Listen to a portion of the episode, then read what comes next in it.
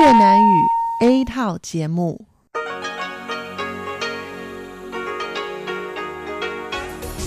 Đây là Đài Phát thanh Quốc tế Đài Loan RTI.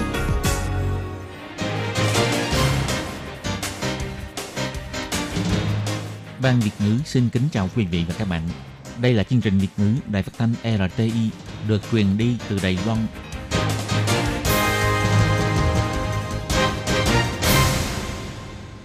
Tường Vi xin chào quý vị và các bạn. Chào mừng các bạn đến với chương trình phát thanh Việt ngữ Đài RTI.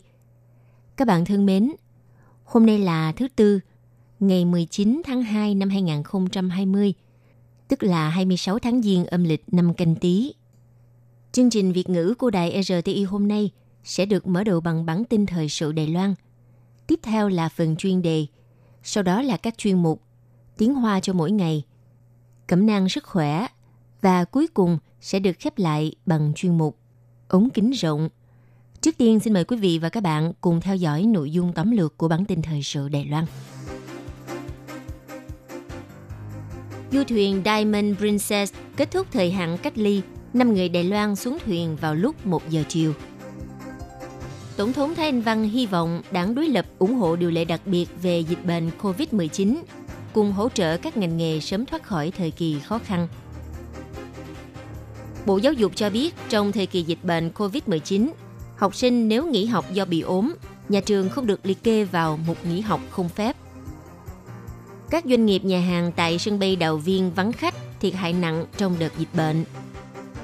Học viện Y tế Công cộng Đại học Đài Loan dự đoán số ca mang mầm bệnh COVID-19 vào Đài Loan là 505 ca.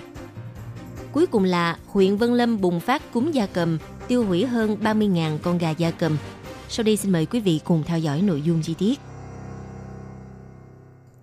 Ngày 19 tháng 2, du thuyền Diamond Princess sẽ kết thúc thời hạn cách ly. Đại diện văn phòng Đài Loan tại Nhật Bản, ông Tạ Trường Đình, sẽ đến Yokohama đón năm công dân Đài Loan xuống thuyền. Dự kiến sẽ rời khỏi thuyền vào lúc 1 giờ chiều nay.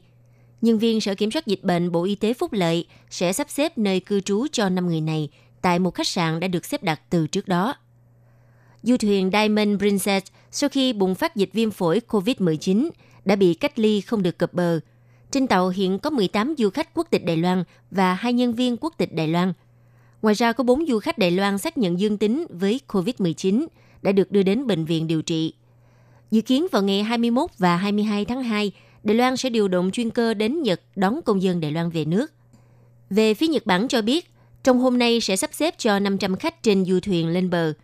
Từ 10 giờ 30 phút giờ địa phương, tức 9 giờ 30 phút giờ Đài Loan, bắt đầu tiến hành đưa khách lên bờ. Đợt di chuyển đầu tiên chủ yếu ưu tiên cho người cao tuổi xác nhận không nhiễm bệnh. Vào lúc 10 giờ sáng nay, đại diện Đài Loan tại Nhật Bản, ông Tạ Trường Đình, cùng phó đại diện Thái Minh Diệu, chủ nhiệm văn phòng sự vụ Đài Loan tại Yokohama, bà Trương Thục Linh đã có mặt tại bến cảng Yokohama. Ông Tạ Trường Đình cho biết, hiện nay các nước đều phái chuyên cơ đến đón công dân nước mình trên du thuyền Diamond Princess. Tuy nhiên, mỗi nước đều đưa ra điều kiện và thời gian khác nhau. Chẳng hạn những trường hợp du khách trong lúc cách ly hoặc đi xét nghiệm cho ra kết quả không rõ ràng đều được đón về nước. Tuy thời gian sẽ nhanh hơn, nhưng rủi ro lại rất cao. Ví dụ vừa rồi trước giờ lên máy bay Mỹ, phát hiện có 14 công dân Mỹ dương tính với COVID-19, vì thế đành phải cách ly ngay trên máy bay. Ông Tạ Trường Đình nói, Chúng tôi muốn giảm bớt rủi ro nên phải nghiêm ngặt hạn chế chỉ đón khách có kết quả xét nghiệm âm tính. Ông Tạ Trường Đình cũng viết trên trang Facebook với nội dung cảm kích sự hợp tác tuân thủ quy định của người dân. Ông viết, ngoài một số người phải ở lại Nhật để chăm sóc người nhiễm bệnh hoặc buộc phải ở lại Nhật, số còn lại đều tự nguyện hợp tác với chính sách phòng chống dịch bệnh của chính phủ. Sau khi về nước, sẽ chiếu theo quy định tiếp nhận cách ly. Mọi người đều nghĩ cho đại cuộc, thực sự rất cảm động và cảm ơn mọi người. Vào cùng ngày ngày 19 tháng 2, Bộ trưởng Bộ Giao thông ông Lâm Giai Long cùng Phó Viện trưởng Viện Hành Chính ông Trần Kỳ Mại cũng đã đến thăm công ty xe taxi Taiwan Taxi 55688, thị sát công tác phòng chống dịch bệnh. Bộ trưởng Bộ Giao thông trong lúc thị sát trả lời phỏng vấn về vấn đề chuyên cơ sơ tán công dân Đài Loan trên du thuyền về nước. Theo Bộ trưởng Bộ Giao thông ông Lâm Gia Long cho biết, hãng hàng không China Airlines đã chuẩn bị sẵn sàng. Bộ Ngoại giao cũng đã thương lượng với Nhật Bản vào ngày 21 tháng 2 sẽ khởi hành sang Nhật Bản sơ tán công dân trên du thuyền Diamond Princess, cất cánh từ sân bay quốc tế Haneda, Nhật Bản. Sáng ngày 19 tháng 2, Phủ Tổng thống đã diễn ra buổi gặp gỡ với đội ngũ những người đạt giải kiến trúc chất lượng vàng quốc gia kỳ thứ 21 và giải thưởng thương hiệu quốc gia Usan kỳ thứ 16. Tổng thống Thanh Văn tiếp đón đoàn, bà biểu thị cứ mỗi năm người đạt giải kiến trúc chất lượng vàng không những có được những bước tiến đột phá trong kỹ thuật công nghệ kiến trúc, mà quan trọng hơn chính là giá trị sáng tạo mới gây bất ngờ trong ý tưởng và quy hoạch thiết kế. Tổng thống Thanh Văn chỉ ra rằng chính phủ đang dốc sức thúc đẩy phát triển loại hình nhà ở xã hội, đổi mới đô thị và xử lý những kiến trúc cũ xuống cấp. Vì thế rất cần sự tham dự của mọi người. Năm ngoái, kế hoạch đổi mới đô thị kỷ nguyên 2.0 đã tiếp nhận và phê duyệt hơn 500 dự án xây mới nâng cấp đô thị và xử lý kiến trúc cũ xuống cấp trên toàn quốc, cao hơn gấp đôi so với năm trước đó. Vì thế bà hy vọng trong tương lai giới kiến trúc tăng cường tham dự công tác cùng chính phủ, cung cấp cho người dân một môi trường kiến trúc an toàn thoải mái, giúp Đài Loan quy hoạch nên những kiến trúc mang tính điển hình mới và hiện đại. Về giải thưởng thương hiệu quốc gia Uy San, Tổng thống chỉ ra rằng nhiều chủ nhân giải thưởng đã phát minh ra app sáng tạo và thuận tiện. Bà tin rằng không lâu sau, ngành công nghệ trí tuệ Đài Loan sẽ hòa nhập vào hoạt động tài chính, giúp cho ngành fintech khoa học công nghệ tài chính có thêm nhiều sự đột phá mới. Ngoài ra, Tổng thống cũng nhắc đến vấn đề dịch bệnh COVID-19 mang lại ảnh hưởng tác động xấu cho nhiều ngành nghề. Vì vậy, Viện Hành Chính sẽ cho ra điều lệ đặc biệt về dịch bệnh COVID-19. Hy vọng nhận được sự ủng hộ của đảng đối lập trong Viện Lập pháp, giúp cho các ngành nghề sớm vượt qua khó khăn. Tổng thống Thái Anh Văn nói. 那我在啊召开国安高层会议的时候，已经做好了指示，一定要稳定股汇市，辅导企业做好防疫，对受到冲击的产业要给予纾困等必要的协助。 Khi tôi mở cuộc họp an ninh cấp cao quốc gia, tôi đã cho ra chỉ thị nhất định phải ổn định thị trường cổ phiếu hối đoái, hỗ trợ doanh nghiệp làm tốt công tác phòng dịch, đưa ra sự giúp đỡ cần thiết đối với những ngành nghề bị tác động lớn. Hiện tại, Viện Hành Chính đang quy hoạch điều lệ đặc biệt phòng chống dịch bệnh. Tôi cũng hy vọng sau khi trình lên Viện Lập pháp, các đảng đối lập hãy cùng bắt tay hợp tác. Trong thời khắc quan trọng này, các phía nên cùng hợp tác giúp đỡ ngành nghề vượt qua khó khăn. Sau cùng, Tổng thống Thanh Văn biểu thị, sự phát triển của mỗi một doanh nghiệp đồng nghĩa với việc Đài Loan ngày càng thịnh vượng. Vì thế, bà đảm bảo rằng một khi doanh nghiệp gặp khó khăn thì chính phủ chính là chỗ dựa vững chắc của doanh nghiệp cùng đối mặt với thử thách. Sắp tới vào ngày 25 tháng 2, các trường tiểu học và cấp 2 trên toàn Đài Loan sẽ chính thức nhập học. Ngày 19 tháng 2, Bộ Giáo dục khuyến nghị học sinh trước khi đi học nên đo thân nhiệt tại nhà. Nếu nhiệt độ đo bằng tay hiển thị trên 38 độ C và đo trên trán hiển thị 37,5 độ C, đây là mức tiêu chuẩn bị sốt. Hoặc học sinh có một số triệu chứng về đường hô hấp, hãy chủ động thông báo cho nhà trường xin nghỉ học ở nhà hoặc đến bệnh viện khám bác sĩ. Những trường hợp trên, nhà trường không được liệt kê vào một nghỉ học không phép. Bộ Giáo dục đã gửi công hàm đến Cục Giáo dục huyện thị, nhắc nhở nhà trường tuân thủ và quán triệt các quy định của biện pháp quản lý sức khỏe và các kiến nghị phòng chống dịch bệnh COVID-19 sau khi khai trường dành cho trường học các cấp, trường mẫu giáo mầm non, các đoàn thể và cơ sở giáo dục thực nghiệm, trường học thêm, trung tâm chăm sóc trẻ sau giờ học và cơ sở giữ trẻ tư nhân, được cấp bởi Trung tâm Chỉ huy Phòng chống dịch bệnh Trung ương. Trong đó quy định bị ốm không được đi học được xem là quy định quan trọng nhất. Các trường học phải đo thân nhiệt tại cổng trường, kiến nghị phụ huynh hỗ trợ chăm sóc sức khỏe cho con em tại nhà. Mỗi ngày trước khi đi học phải đo nhiệt độ cho con em. Nếu thân nhiệt đạt tiêu chuẩn sốt, đo trắng 38 độ, đo tai 37,5 độ, hoặc con em có hiện tượng ho, chảy mũi không phải do dị ứng, hoặc có triệu chứng bệnh đường hô hấp, nên chủ động thông báo cho nhà trường xin nghỉ học. Phải ở nhà nghỉ ngơi, nhanh chóng đi khám bệnh. Những trường hợp nghỉ học trên, nhà trường không được liệt kê vào một nghỉ học không phép. Nếu học sinh trong lúc đi học có triệu chứng sốt, nhà trường lập tức yêu cầu học sinh đeo khẩu trang, sắp xếp cho học sinh vào phòng riêng hoặc nơi cách ly với mọi người trong phạm vi 1 mét. Không khí trong phòng riêng và phòng học phải thông thoáng. Liên lạc ngay với phụ huynh, nhân viên y tế nhà trường sẽ hộ tống học sinh rời khỏi trường về nhà hoặc đến bệnh viện. Trong thời gian dịch bệnh, nếu nhà trường tổ chức các hoạt động ngoại khóa, Bộ Giáo dục yêu cầu các phương tiện chuyên chở học sinh phải làm tốt công tác khử trùng, chuẩn bị sẵn cồn khử trùng, dung dịch rửa tay khô, máy đo thân nhiệt, khẩu trang, vân vân. Trong lúc diễn ra hoạt động, tránh tiếp xúc với động vật hoặc xác động vật, tránh ăn thức ăn chưa chín, tránh ăn trứng sống. Trước khi lên xe, tất cả mọi người phải khử trùng tay. Tất cả các hoạt động trong trường phải đề cao cảnh giác và làm tốt công tác phòng chống dịch bệnh, bảo vệ sức khỏe cho học sinh và thầy cô.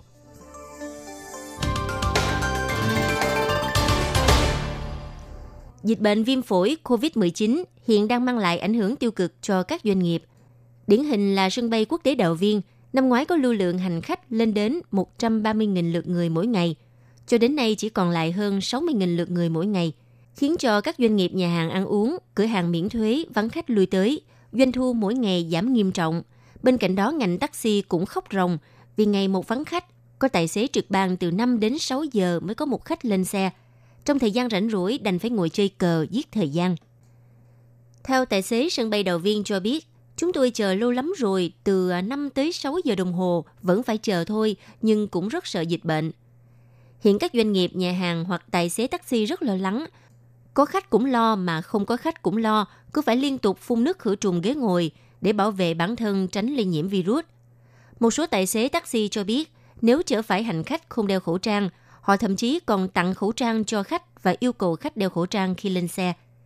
Theo thị trưởng thành phố Đào Viên, ông Trịnh Văn Sáng cho biết, trước kia mỗi ngày lưu lượng hành khách lên đến 130.000 lượt người, bây giờ còn lại 65.000 lượt người, có khi tụt xuống còn hơn 50.000 lượt người, khiến doanh thu hàng ngày của các cửa hàng trong sân bay thiệt hại đáng kể. Thị trưởng thành phố Đạo Viên Trịnh Văn Sáng cho biết sẽ hỗ trợ các doanh nghiệp bằng cách thương lượng với các doanh nghiệp cho thuê mặt bằng, giảm tiền thuê hoặc hỗ trợ phí thuê mặt bằng. Đồng thời cũng kêu gọi nhóm tài xế lái xe đưa đón phục vụ y tế hãy gia nhập ngành doanh nghiệp vận chuyển công cộng. Như thế mỗi người một ngày sẽ được quyền mua một chiếc khẩu trang.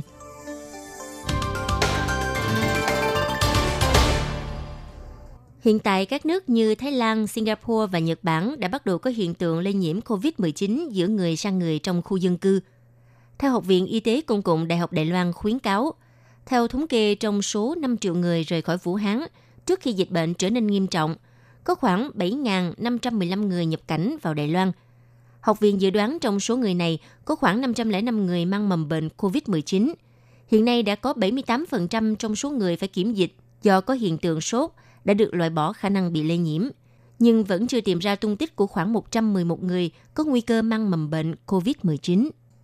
Theo Phó Viện trưởng Học viện Y tế Công cộng bà Trần Tú Hy cho biết, thống kê của WHO tính đến hết ngày 15 tháng 2 đã có 50.580 người được xác nhận nhiễm bệnh, 1.526 ca tử vong với tỷ lệ tử vong 3,02%. Trong những ngày qua, sau khi các thành phố vùng dịch tại Trung Quốc bị phong tỏa cách ly, số ca bị lây nhiễm có xu hướng giảm, nhưng ở Hồ Bắc, Vũ Hán, các ca nhiễm vẫn tiếp tục tăng cao. Tình hình dịch bệnh liệu có khả năng giảm hay không cần một tuần để quan sát. Bên cạnh đó, theo nghiên cứu mới nhất của trường Đại học Hokkaido cho biết, trước đây số ngày ủ bệnh của COVID-19 từ 5 đến 6 ngày. Tuy nhiên, sau khi quan sát 26 ca dương tính của 6 nước phát hiện, người bệnh không hề xuất hiện triệu chứng nhưng vẫn có khả năng lây truyền virus cho người khác. Vì thế, các chuyên gia dự đoán có đến gần 50% ca dương tính với COVID-19 đã truyền mầm bệnh khi chưa có triệu chứng. Theo nghiên cứu trên cho rằng khả năng lây nhiễm COVID-19 trong khi không có triệu chứng là rất cao. Tuy nhiên, mức độ truyền nhiễm như thế nào vẫn cần quan sát thêm. Đài Loan cần gấp rút cho ra dự đoán tham số bệnh truyền nhiễm trong nước, bao gồm thời gian ủ bệnh và lây nhiễm giữa các thế hệ, để có thể đánh giá mức độ nguy hiểm của các ca gây lây nhiễm không có triệu chứng – để cho ra phương pháp ứng biến phù hợp. Từ đầu mùa xuân cho đến nay, thời tiết Đài Loan liên tục xuất hiện nhiều đợt rét đậm do nhiệt độ lạnh ẩm khiến cho dịch cúm gia cầm có cơ hội bùng phát.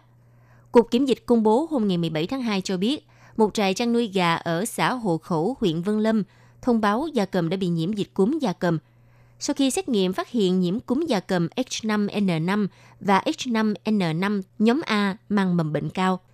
Đây là hai loại virus đã rất lâu không xuất hiện tại Đài Loan. Ngay lập tức, Phòng Kiểm dịch Động thực vật huyện Vân Lâm đã cho tiêu hủy 32.400 con gà theo quy trình phòng chống dịch bệnh SOP. Từ đầu năm đến nay, huyện Vân Lâm đã tiêu hủy 12 ổ dịch cúm gia cầm xác nhận nhiễm bệnh, cao hơn so với cùng kỳ năm ngoái.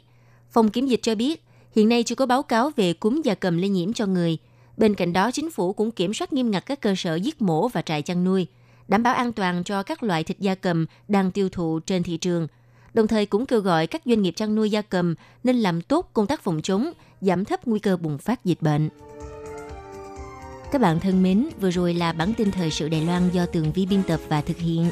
Xin cảm ơn sự chú ý theo dõi của các bạn.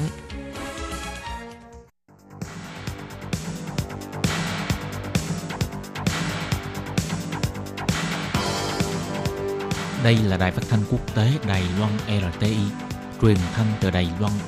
Mời các bạn theo dõi bài chuyên đề hôm nay.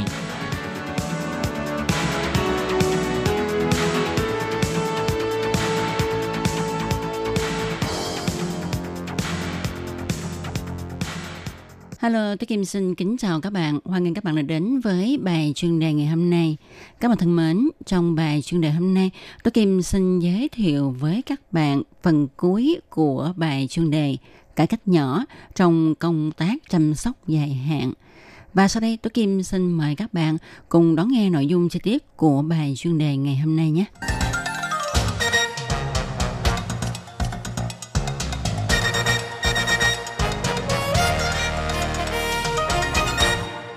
Các bạn thân mến, trong tuần trước chúng ta đã có nhắc đến ngân hàng thời gian không phải là một khái niệm mới.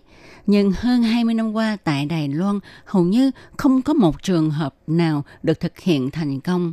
Tuy nhiên, xã hội Đài Loan đã bước vào xã hội cao niên hóa, thì từ chính phủ trung ương đến chính quyền địa phương, từ các tổ chức dân sự cho đến khu phố, đều bắt đầu nghĩ đến ngân hàng thời gian trong tương lai có thể đóng vai trò tích cực trong xã hội cao niên hóa hay không thậm chí có thể kết hợp với mạng nhân viên tình nguyện và chăm sóc lâu dài. Không chỉ vì dân chúng kiến lập mạng an toàn xã hội hoàn thiện, mà còn tạo thắng lợi cho người cao tuổi và nhân viên tình nguyện. Và ngân hàng thời gian có thể mang lại hạnh phúc và lòng thương yêu hay không?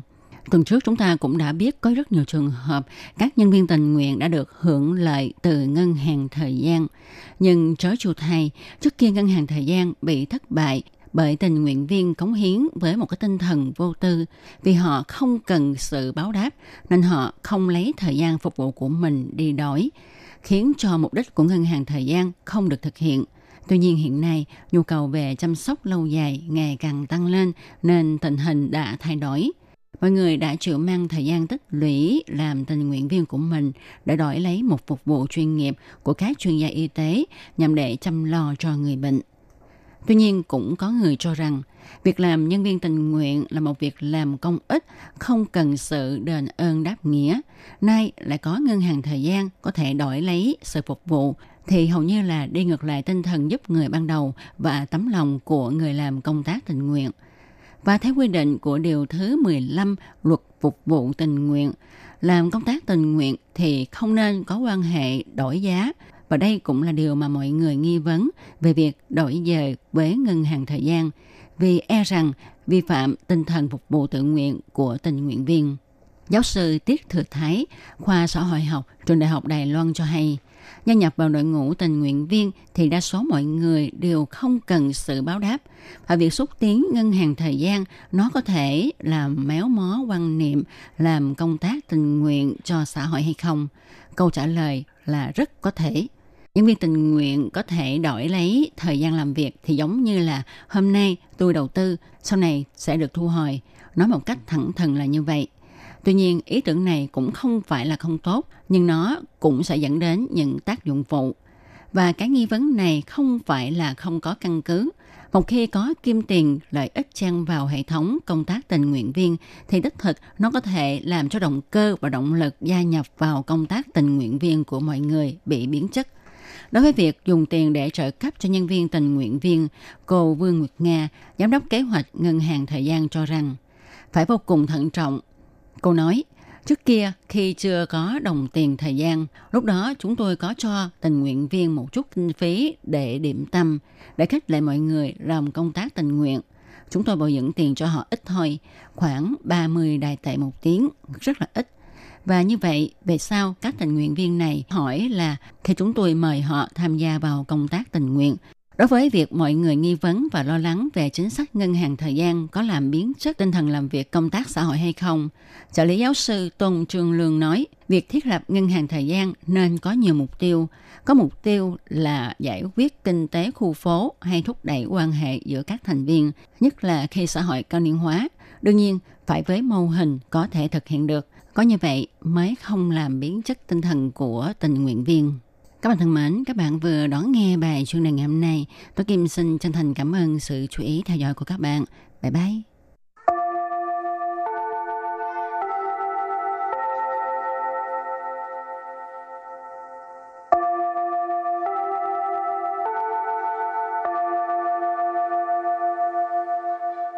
Xin mời quý vị và các bạn đến với chuyên mục Tiếng Hoa cho mỗi ngày do Lệ Phương và Thúy Anh cùng thực hiện.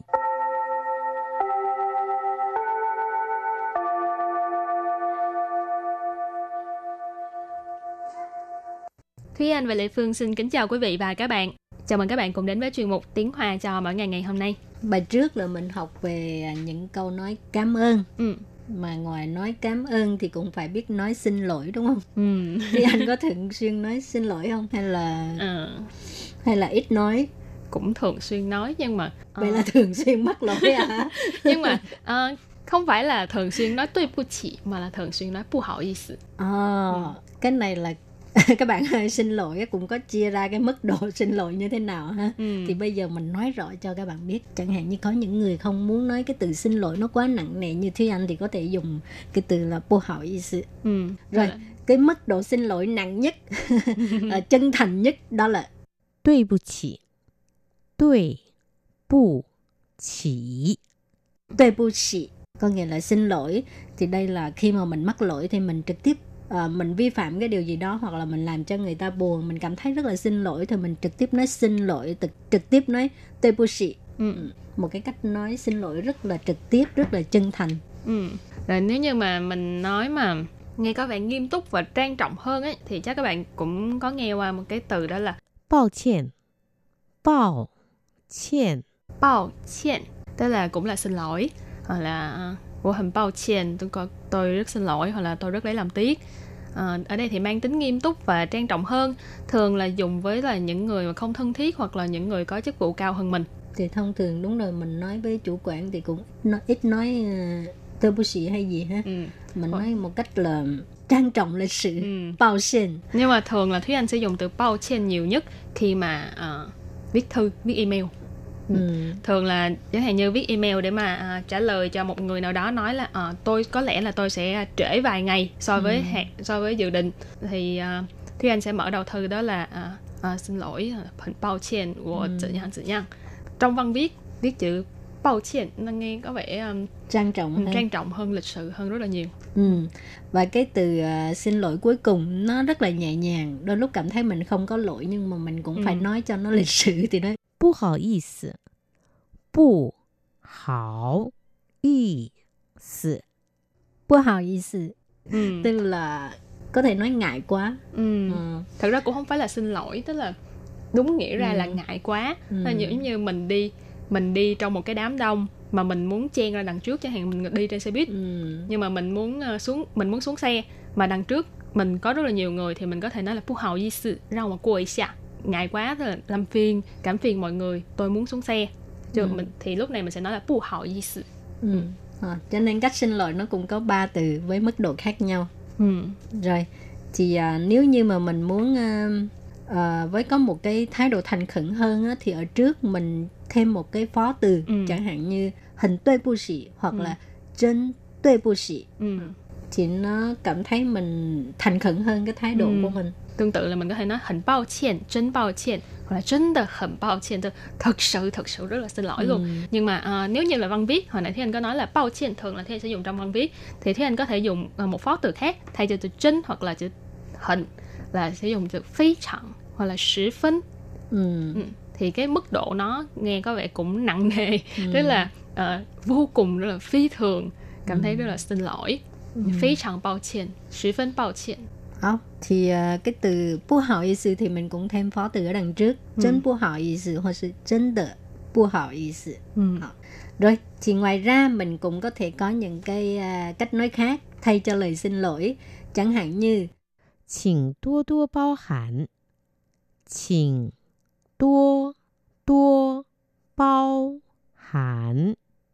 Chỉnh nghĩa là xin thông cảm À, Ừ. à, chẳng hạn như 我唱的不好，请多多包涵。我唱的不好，请多多包涵。 我唱的不好, xin 多多包涵. Ừ. À, có nghĩa là tôi hát không hay, xin thông cảm. 我唱的不好,唱có nghĩa là 唱歌, có nghĩa là hát. 唱的不好 tức là hát không hay. à, xin tua đô bao hạnh tức là thông cảm xin ừ. mời thông cảm hoặc là cái từ bao hạnh thôi. ra mình có hay gặp trong cái trường hợp là chẳng hạn như ờ, mỗi cửa hàng nào đó nhưng mà họ chẳng hạn ừ. như họ có một cái sự cố à. khiến cho họ không thể nào mà phục vụ khách uh, như bình thường được hoặc là khiến cho khách phải um, uh, chẳng hạn như là gây bất tiện cho gây khách bất nữa. tiện cho khách thì họ sẽ nói là xin tố tố bao hạnh ừ. hoặc là hoặc là xin xin thị lượng tức là cảm ơn sự uh, thông cảm của mọi người xin tố tố bao hạnh rồi ngoài ra mình cũng có thể nói từ khác như là 打扰了，打扰了， tá rạo là có nghĩa là làm phiền rồi à, quấy rầy bạn rồi ha tả rạo tức là làm phiền hay là quấy rầy thì à, à, chẳng hạn như um, thấy bạn đang máng à, thấy bạn đang bận mà mình tới chơi thì bạn cũng nói chuyện với mình thì mình cũng thể cũng có thể nói 你忙吧，不打扰你了。你 忙吧，不打扰你了。 Nì mặn pa, bố tả rạo nì là Ờ, có nghĩa là bạn bận việc đi không có làm phiền của à, không có làm phiền bạn nữa thì mặn có nghĩa là bận ha nì mặn Ừ. pa bạn bận việc của bạn đi rồi à, từ cuối cùng khi mà mình à, mắc một cái lỗi nào đó mình gây ra một cái lỗi nào đó với người khác thì mình có thể là xin tha thứ 原谅，原谅， Yuán liang Ờ, Yuán liang là tha thứ ở đây nếu như mà mình xin một người nào đó tha thứ thì mình có thể nói là 请原谅我请您原谅mà mình đặt một câu đó là 请原谅我的失礼，请原谅我的失礼。请原谅我的失礼 tức là xin hãy tha thứ cho sự vô lễ của tôi. chỉnh hồi nãy mình có nói là xin ờ, uh, duyên là tha thứ là mình sư lị là vô lễ. Rồi thì à, đó là những câu để mà nói lời xin lỗi. Thì à, ngoài ra khi mà được người ta xin lỗi thì mình nên uh, trả lời như thế nào ha? Ừ. Thì các bạn cũng học mấy chữ rất là ngắn gọn mấy câu ngắn gọn thôi. Cái thứ nhất. Mấy quan xỉ mấy quan xỉ mấy quan xỉ có nghĩa là không sao. Thì ngoài mấy quan xí ra mình cũng có thể nói là 没事儿，没事儿， mấy sự. Ở đây là thực ra cái chữ mà mình viết ra á, thì mình đọc là mấy sự ở. Mấy sự ở. Nhưng mà người Đài Loan á, thì họ sẽ có những cái âm ờ, không có đọc tròn chữ, họ sẽ đọc là mấy sự. Ừm. Nhưng mà nếu như mình đọc tròn chữ luôn thì mình đọc là mấy sự. Mấy sự. Ngoài ra, à, bạn cũng có thể trả lời là 不是你的错， 不是你的错，不是你的错，当然来，空白来过版，不是了，空白。你的错就是来过版讲的呢，真的很服人哈，不是你的错，空白来过版，不是你的错。Đê đê đê đê đê. không biết là có ai biết bài hát này không nghe là biết là niên đại nào rồi đó Rồi thì nãy giờ mình học cũng khá nhiều về những cái câu nói xin lỗi hoặc những cái câu thay thế cho từ xin lỗi. Thì à, trước khi kết thúc bài học thì mình ôn tập lại ha.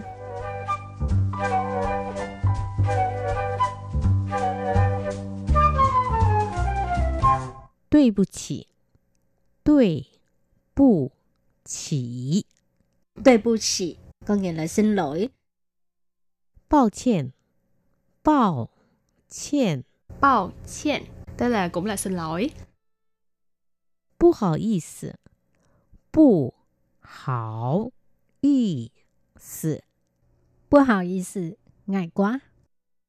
请多多包涵，请多多包涵。 Xin多多 bao hạn có nghĩa là xin thông cảm. Tá rào lợ. Tá rào lợ. Tá rào là có nghĩa là làm phiền rồi, à, quấy rầy bạn rồi. Và chuyên mục tiếng Hoa cho mỗi ngày ngày hôm nay cũng xin tạm khép lại. Cảm ơn sự chú ý lắng nghe của quý vị và các bạn. Thân ái chào tạm biệt và hẹn gặp lại. Bye bye. Bye bye.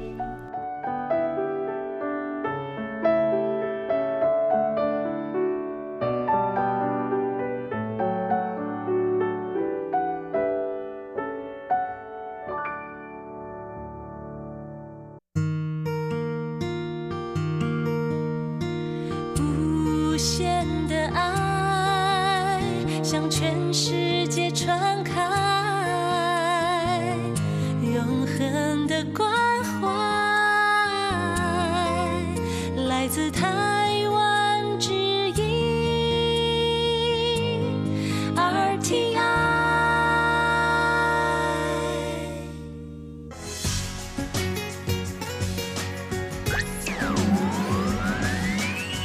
Quý vị đang đón nghe chương trình Việt ngữ Đài RTI truyền thanh từ Đài Loan.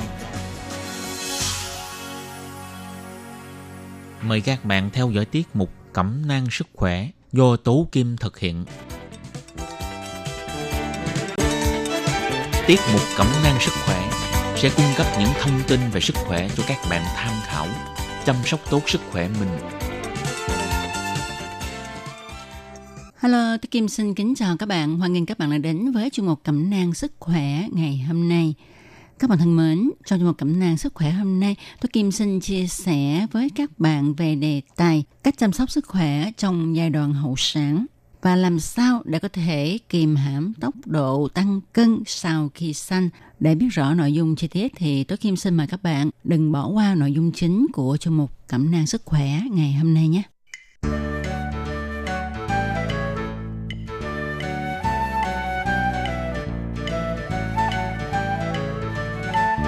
Các bạn thân mến, đối với đa số chị em phụ nữ thì việc mang thai sinh con là một việc vô cùng hạnh phúc và đây là một cái thiên chức mà chỉ có người phụ nữ mới có thể thực hiện được điều này chứ đàn ông con trai làm gì mà có thể mang thai sinh con ha.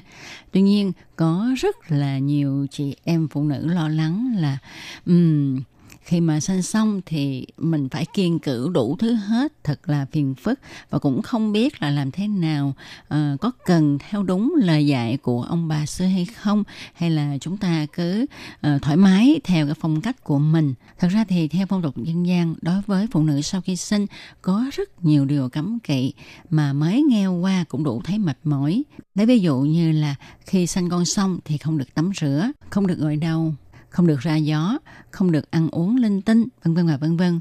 Vậy có phải chúng ta nhất thiết là phải tuân theo các nguyên tắc này hay không? À, đôi khi kim kem quá là gây những tác động xấu lên cả cho sản phụ và em bé. Với những kinh nghiệm dân gian thường bị giới khoa học phản đối vì những áp đặt không dựa trên quy tắc hay là cơ sở khoa học nào cả.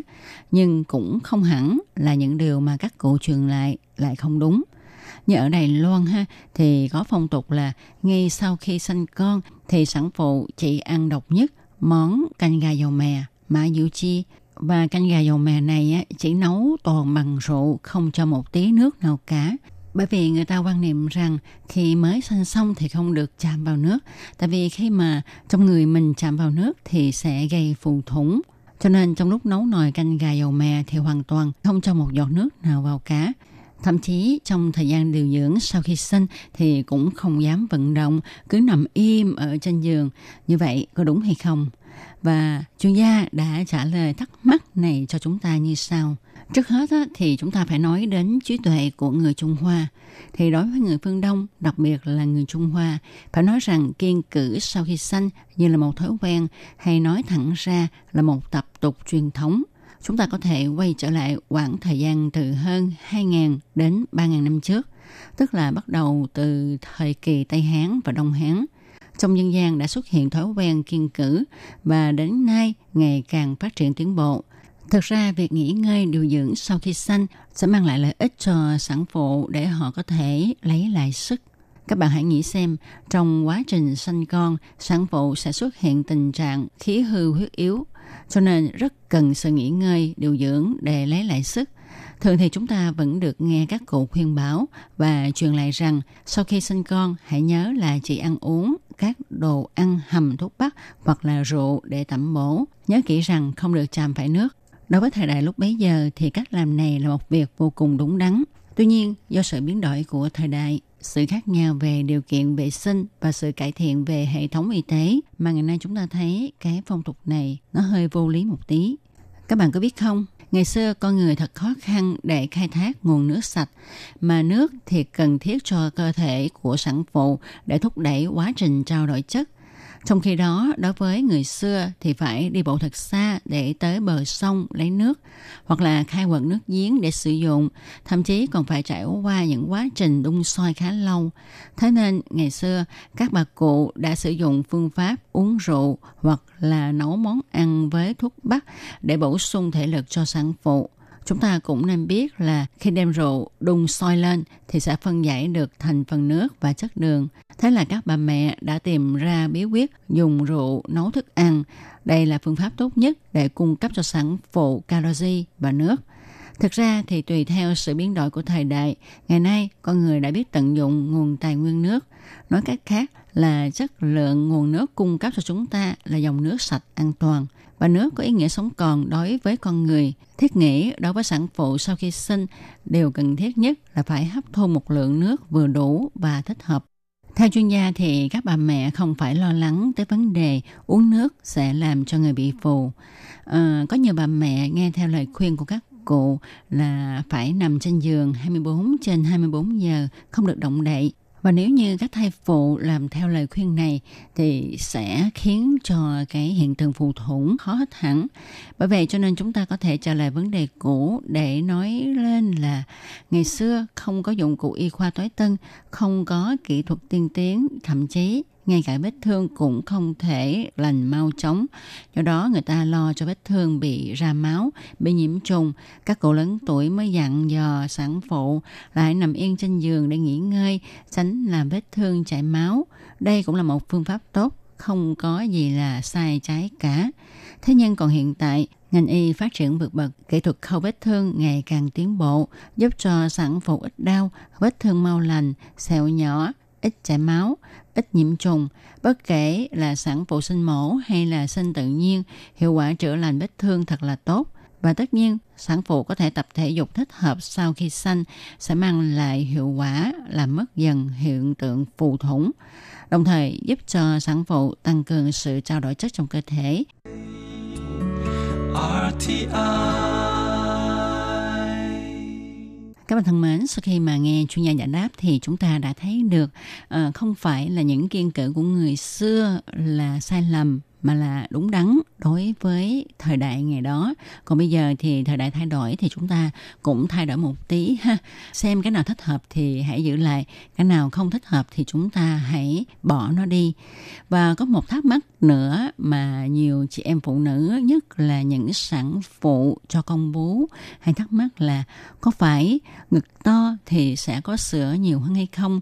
Và khi mà chúng ta ăn uống quá nhiều trong thời gian cho con bú thì nó sẽ sẽ làm tăng gánh nặng cho bầu vú của các bà mẹ chuyên gia đã giải đáp thắc mắc này như sau Đứng về góc nhìn của bác sĩ chuyên khoa về vú mà nói thì có người có tuyến vú thông suốt, có người thì có cấu tạo mô mỡ dày để chống đỡ đôi vú. Nói một cách khác là thuộc dạng vú nghiêng về xu hướng nhiều mô mỡ hơn người. À, đối với người phụ nữ có thể chất như thế này thì một khi họ tiến hành phương pháp giảm cân chẳng những không giúp được gì cho các bộ phận khác trong cơ thể mà chỉ khiến cho bộ ngực của họ bị teo nhỏ Hình dạng lớn nhỏ của đôi vú không nhất định là ảnh hưởng đến sự tiết sữa. Sự thật cho lâm sàng, nhiều bà mẹ có bầu vú không to, nhưng sữa tiết ra thật là nhiều, thậm chí còn thừa ra nữa. Cho nên các bà mẹ có bầu ngực nhỏ đừng quá lo lắng về lượng sữa của mình. Chỉ cần chúng ta cố gắng thì chắc chắn sẽ có sự phản hồi. Bởi vì trạng thái tiết sữa sẽ liên quan đến vấn đề phản xạ của cơ thể, hệ thống thần kinh, sự hợp nhất về cảm quan. Cho nên nếu như các bà mẹ thường xuyên và lâu dài tạo quan hệ gắn bó gần gũi với con, bổ sung đầy đủ dinh dưỡng và nghỉ ngơi thích hợp thì sẽ dễ dàng tạo ra nguồn sữa dinh dưỡng để cung cấp cho con. Một điểm nữa là nhiều bà mẹ đã đặt câu hỏi là nên sử dụng một vài loại thực phẩm để xúc tiến tuyến sữa của người mẹ hoạt động và tạo ra sữa nuôi con hay không. Thì ờ, trong dân gian cũng cung cấp rất là nhiều thông tin về phần này. Bất kể là Đông y hoặc là Tây y đều đưa ra nhiều thực đơn để lợi sữa cho sản phụ. Lấy ví dụ như trong thực đơn dân gian có món chân giò hầm đậu phộng, uống nước xây từ lúa mạch đen, thậm chí có bà mẹ đi mua loại trà tăng tiết sữa được pha chế theo phương thức đông y. Với những loại thực phẩm này thì rất bổ ích cho việc tạo sữa cho bà mẹ. Khi các bà mẹ sử dụng những phương pháp này để tiết sữa thì hoàn toàn hợp lý. Tuy nhiên, điều cần thiết nhất là chúng ta phải nghỉ ngơi, dinh dưỡng thích hợp và uống đủ một lượng nước. Như vậy thì tuyến sữa vẫn có thể tiết ra sữa đầy đủ cho con bú. Chỉ cần chúng ta tránh gây ra tình trạng tuyến sữa bị bế tắc thì như vậy tất cả đều không thành vấn đề. Đối với các bà mẹ cho con bú sữa mẹ, một điều quan trọng mà mọi người nên chú ý đó là tránh không xảy ra tình trạng viêm tuyến sữa. Một khi chúng ta thấy ở trên bầu ngực của mình, bất kỳ là ở nơi nào có cục cứng, thậm chí bị sưng đỏ, nóng đau thì đó là triệu chứng của viêm tuyến sữa.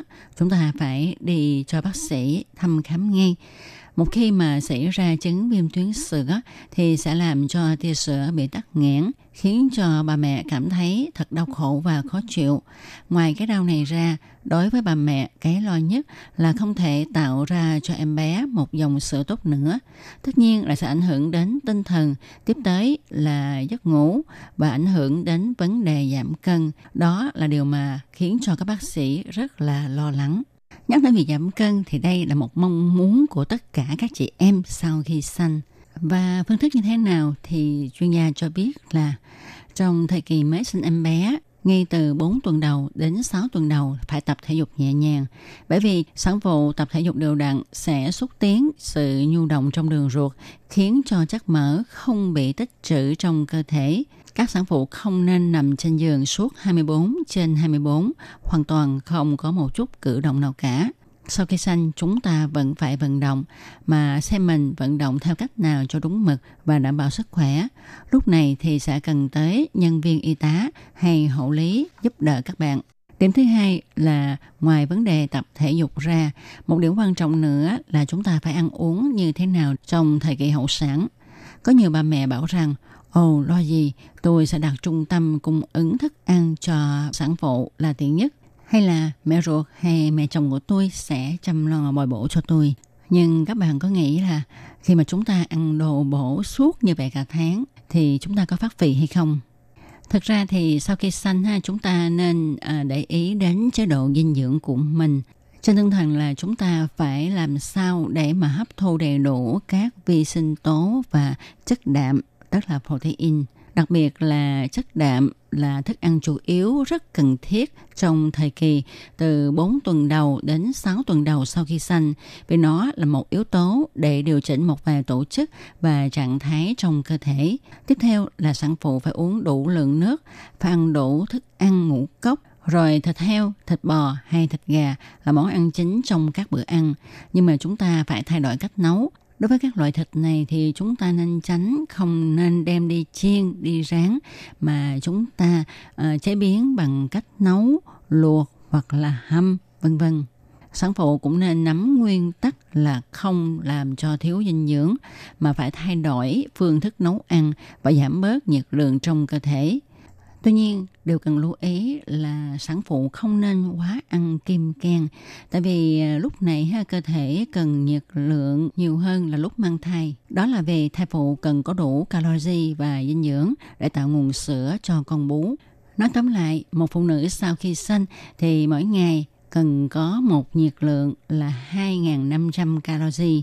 Thực ra thì khi bà mẹ làm đúng các phương pháp như là tập thể dục đều đặn, ăn uống đúng mực, đầy đủ dinh dưỡng, nghỉ ngơi đầy đủ và cho con bú sữa mẹ thì các bà mẹ này không những không có khả năng tăng cân mà ngược lại còn giảm cân nữa.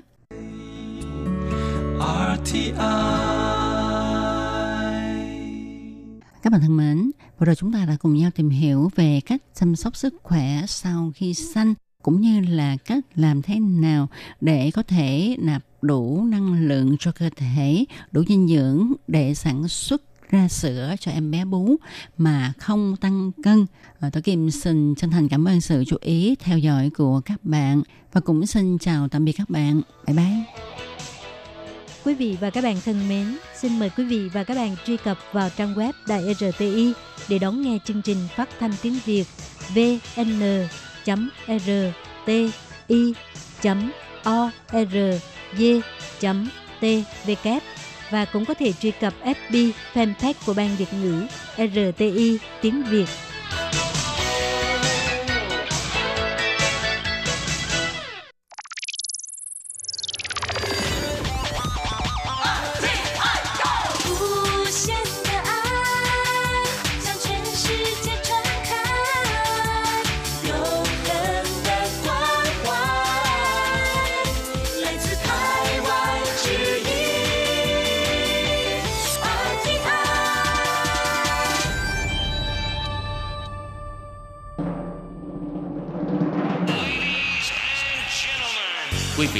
Đón nghe chương trình Việt ngữ Đài RTI truyền thanh từ Đài Loan.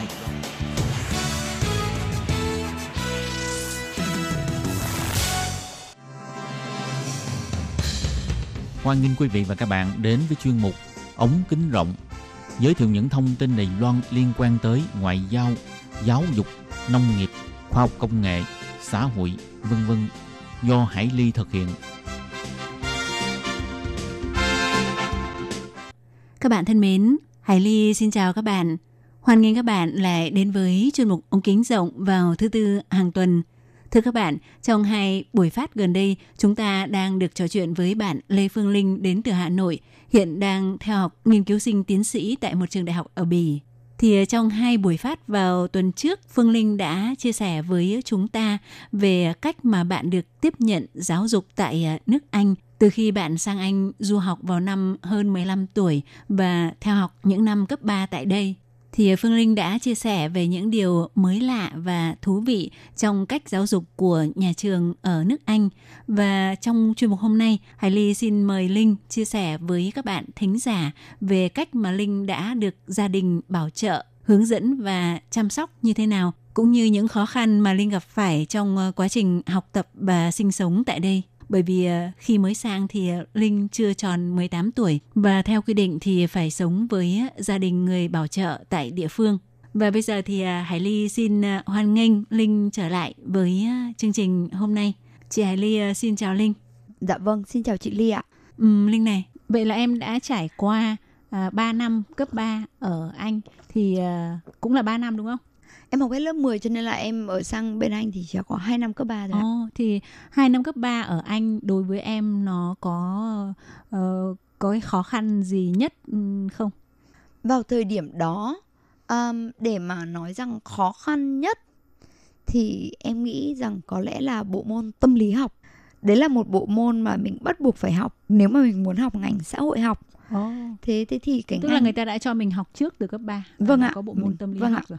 Mình bắt buộc mình phải học. Oh. Nó là một bộ môn mình nghe quá là xa lạ đối với bản thân mình Ừ. và mình không hiểu được tại sao mình mong ước của mình là học về môn truyền thông Ừ. mà mình lại phải học về tâm lý học vì lúc đấy mình còn quá nhỏ mình không không hiểu được cái sự liên quan giữa hai bộ môn này nhưng mà thực chất sau này thì thì khi mà mình lên đến đại học thì mình rất là biết ơn về cái trường của mình đã dạy cho mình những cái bộ môn này bởi vì nó cho mình một cái cái cái bệ đỡ rất là rất là vững chắc về kiến thức. Um, cái thời điểm đó thì học bộ môn tâm lý học nó có rất rất nhiều từ chuyên ngành. Và những từ mà thực sự là đối với cả người bản xứ cũng là những từ khó nhằn chứ không chỉ riêng gì với cả học sinh nước ngoài. Những khái niệm mới những từ ngữ mới um, những cách áp dụng mới. Thời điểm đó em cảm thấy có những lúc mà mình rất muốn buông xuôi mình mở mắt ra mình ước rằng ngày hôm nay mình chỉ phải nói tiếng việt. Không phải nói tiếng anh, không phải nghĩ bằng tiếng anh, không phải tư duy bằng tiếng anh. Thế nhưng khi mà mình vào đến bắt đầu một ngày thì nó bắt đầu một cái guồng quay như vậy, thì lại cảm thấy ok hơn. Thế thế nhưng mà đúng là vào cái thời điểm đấy nó có quá nhiều thứ mới cùng xảy ra một lúc. Cho nên là có những lúc cảm thấy hơi đuối đuối một chút ạ. Ồ, vậy cái sự phân công cái thời gian trong một ngày đối với lại học sinh cấp 3 như cái trường của em với lại cái trường bình thường của anh nó có gì khác nhau không? Ví dụ như là người ta sẽ tập trung khoảng bao nhiêu thời gian vào giảng dạy và có những cái thời gian nào để cho mình gọi là vừa học vừa chơi hoặc là những cái hoạt động ngoại khóa không? Um, những hoạt động ngoại khóa của bọn em có rất là nhiều Ừm, chẳng hạn như là thầy cô giáo mà dạy môn à, nôm na gọi là môn chính trị đấy ạ. Thì không chỉ là ở trong lớp học mà là ngày đi bầu cử cũng bắt học sinh cả lớp phải đi ra đứng xem ở cái cái cái poll station cái cái um, Cái điểm bỏ phiếu hả? đấy chính xác đấy cái điểm bỏ phiếu như vậy. Mình quan sát mình ừ, đọc những cái cái cái thông tin ở đó. Chẳng hạn mình đi như vậy là một buổi sáng. Thì về buổi chiều về thầy sẽ hỏi thế đấy đi như vậy thì cảm giác như thế nào? Học được cái gì? Ờ, màu xanh nghĩa là đảng nào? Màu đỏ nghĩa là đảng nào? Ờ, thái độ của mọi người như thế nào? Cảm nhận về cái cái cái điều này như thế nào? Tức là mình không chỉ học ở trên lớp mà luôn luôn là có những cái giờ thực tế đi ra bên ngoài để mình được nhìn thấy à những cái đó mình không chỉ là những cái lý thuyết mà gọi là à, sáo rỗng mà thực Ồ. sự là nó có xảy ra trong thực tế. Thì đấy là ví dụ như là thầy dạy môn chính trị là như vậy ạ. Thì em thấy bọn em cũng thấy rất rất là thú vị. Bởi vì mình thấy rằng kiến thức mình học đúng là nó có áp dụng được vào thực tế thì một ngày đi học nó không chỉ là sách vở mà nó còn rất là vui. Vì được có những cái giây phút nói chuyện với thầy cô uh, trò chuyện với bạn bè có những cái hoạt động uh, ngoài lớp học khiến cho mình cảm thấy là uh, đi học như vậy thì nó không quá là nặng nề ạ. Ừ.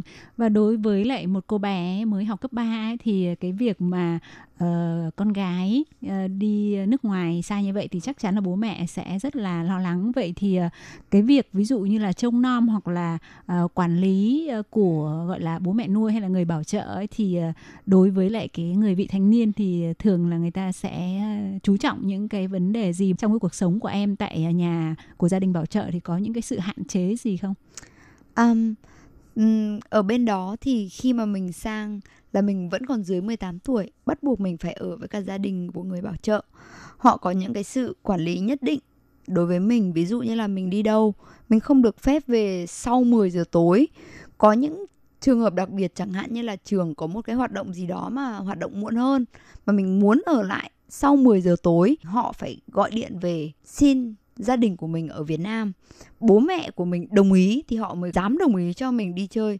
Sau 10 giờ tối sau 10 giờ tối như vậy mà mình về ờ, chẳng hạn như là mình hứa là 11 giờ mình về mà mình về muộn đúng 11 giờ họ sẽ gọi. Họ sẽ gọi là thế đã đi về chưa? Ờ, đang ở chỗ nào? Mày ở xa hay gần? Ờ, nếu mà gần bây giờ mày đi đến cái bến xe buýt này đi rồi tao sẽ đi ra tao đón mày um, tức là họ rất là sợ khi có cái việc gì đó xảy ra với với mình. Bởi vì thực chất họ vẫn là người chịu trách nhiệm về mình với tư cách pháp lý. Um, tuy là vẫn là bố mẹ gọi là bố mẹ nuôi đấy ạ và nhưng mà họ cũng cố gắng đối xử với mình như một người bạn. Thì họ cũng nói chuyện với mình về tình dục về um, uh, các thức uống có cồn về các loại ma túy. Tức là họ tin rằng có thể là họ có thể trông nom mình những cái lúc mà trước mắt này thôi. Uh-huh. nhưng mà kể cả những lúc mà mình ờ, đi chơi kể cả buổi trưa mà mình muốn làm gì đó mình muốn có một cái sự nổi loạn một giây phút nào đó mình vẫn có thể có có một cái kẽ hở trong cái sự trông nom của họ. Thì họ vẫn muốn giới thiệu với mình họ họ dạy cho mình. Thế họ nói ví dụ như là nếu mà nhất định là mày phải uống rượu mà mày cảm thấy là mày mày mày muốn uống rượu thì mày nên à, ăn trước thật là no hoặc là mày uống gì hoặc mày sử dụng loại ma túy gì thì mày phải nói với cả bạn bè và những cái người xung quanh mày. Bây giờ tao chuẩn bị dùng cái này hay là wow. như thế nào đấy. Tức là họ họ rất là open họ cực kỳ vì họ tin rằng là hiêu thì kiểu gì cũng chạy. Thà rằng là vẽ đường cho hiêu chạy đúng. Chứ còn hơn là bây giờ để mình giấu giếm rồi là họ không biết được thế họ cũng cho mình những cái số điện thoại của những cái gọi là nó gần như là một cái cái cái cái cái xe cấp cứu ấy. Nhưng nó không phải là xe cấp cứu mà nó là một cái cái cái dịch vụ cho những người say rượu và những người bị sốc ma túy ở nước ngoài. Oh. họ bảo rằng nếu mày có sử dụng mày hoặc là những người xung quanh bạn bè mày mà có cái vấn đề liên quan đến như này gọi số điện thoại này cái người đến người ta giúp đỡ mày không không liên quan đến cảnh sát mày có dưới tuổi thành niên mà mày sử dụng uh, rượu đồ uống có cồn hoặc là các thứ uh, ma túy đó thì họ không họ không truy cứu họ không hỏi mày. Mà cái nhiệm vụ của họ chỉ là cứu mày khỏi vào cái giây phút đó thôi. Tức là họ có cái sự chuẩn bị cho mình không chỉ về những cái mặt tốt đẹp của cuộc sống mà những cái mặt trái họ cũng cũng mong muốn họ được chuẩn bị cho mình. Ờ, có họ... nghĩa là họ không hoàn toàn không áp đặt là uh, mày chưa đến 18 tuổi mày không được uh, uống rượu đúng rồi mày ạ. không được dùng ma túy vì cái đấy là cái xấu xa đúng rồi ạ. À, mày không được quan hệ tình dục bởi vì cái đấy là mày cũng chưa đến 18 tuổi mà đúng họ ạ. sẽ hướng dẫn mình là nói về tác hại của nó đúng rồi và ạ. nếu khi mình đã chót sử dụng những cái đó thì mình phải có cái biện pháp gì để bảo vệ cho mình Chính cũng xác. như là uh, liên hệ khi mà trong trường hợp xảy ra nguy hiểm thì để có người đến để để hỗ trợ đúng rồi ạ ờ, tức là hoàn toàn một cái cách giáo dục hoàn toàn khác có nghĩa là ở châu Á thì sẽ nói là cấm con không được làm thế này cấm con không được làm thế kia. Đúng rồi và không bao giờ nói là khi xảy ra những cái vấn đề gì đó thì con phải xử lý như thế nào mà tuyệt đối không được làm việc này thế thôi đúng không? Đúng rồi ạ. Thì em thấy như vậy thì mình lại càng tò mò mình lại càng muốn thử xem là nó như thế nào. Thế tức là với cách giáo dục ở châu Á ấy ạ thì khi mà à, cái người bố mẹ nuôi họ nói với mình về những cái cái vấn đề này thì mình lại cảm thấy là à hóa ra là uống rượu nó chỉ có như thế thôi à nó không có gì là quá đặc biệt khiến mình phải ham muốn mình phải thử. Oh. đó thì thì nó là cái cách giáo dục khác với cả châu Á. Ừ. thế nhưng mà cái cái sự cởi mở của họ khiến cho mình cảm thấy rất rất là được tôn trọng. Và mình cảm thấy à hóa ra mình cũng là một người ngang hàng. Ý kiến cá nhân của mình cũng có trọng lượng nhất định chứ không cứ phải là người lớn nói thì mới mới là lời nói có trọng lượng ạ Ồ, và trải qua cái thời gian tổng cộng là bao nhiêu năm kể từ khi em sang à, học à, 2 năm cuối của cấp 3 à, cho tới à, khi học thạc sĩ và đến bây giờ là đang làm luận án tiến sĩ thì tổng cộng là em học ở nước ngoài đã bao nhiêu năm? Um, em đi sang Anh năm đó là năm 2009 Thế bây giờ đã là sang năm 2020 rồi.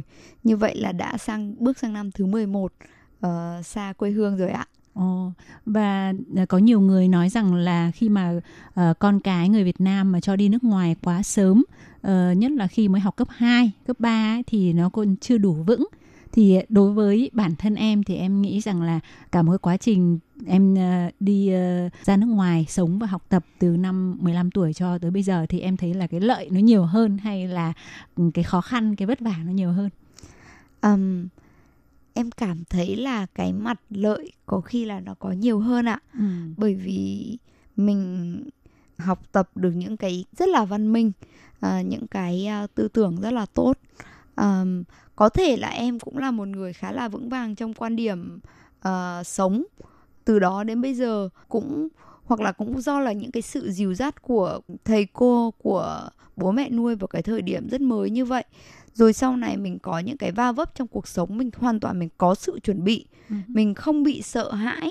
Mình không cảm thấy là không có một người bạn nào của mình có thể gây áp lực cho mình là phải thử sử dụng một thứ nào đó mà mình cảm thấy là mình rất là vững vàng. Thì đấy nó cũng là một cái cái um, mặt lợi rất là lớn. Um, đặc biệt là khi em đi từ sớm như vậy, em phải tự lo tất cả mọi thứ ở trong cuộc sống của em.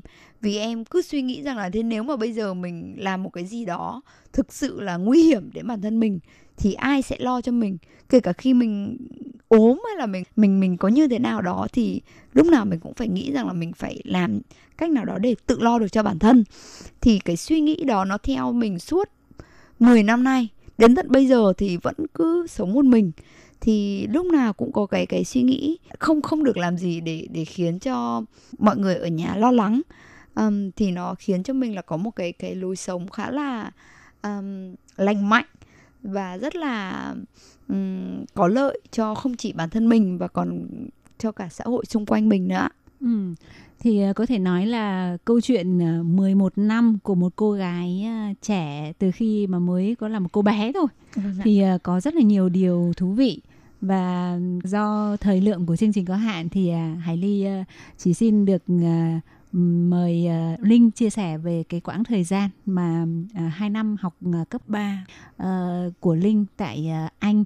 Còn cả một cái quá trình rất là dài ờ, sau khi đó là tiếp tục học lên đại học cao học và bây giờ là nghiên cứu sinh tiến sĩ thì uh, hy vọng vào một dịp nào đó nếu mà có điều kiện thì uh, Hải Ly sẽ tiếp tục mời uh, Linh chia sẻ và mời Linh cùng các bạn uh, uh, dẫn các bạn đi khám phá về nhiều cái điều rất là thú vị hoặc là khác lạ của cái văn hóa châu Âu uh, thì uh, nhân đây cũng xin chúc cho Linh là sẽ đạt được kết quả tốt và ờ, rất là thuận lợi để bảo vệ luận án tiến sĩ của mình. Dạ vâng. Xin cảm ơn chị Hải Ly đã dành thời gian cho em ngày hôm nay. À, em xin cảm ơn ạ. Vâng, à, chương trình của chúng tôi cũng xin à, được khép lại tại đây. Cảm ơn các bạn thính giả đã quan tâm theo dõi. Thân ái chào tạm biệt các bạn. Bye bye. Bye bye.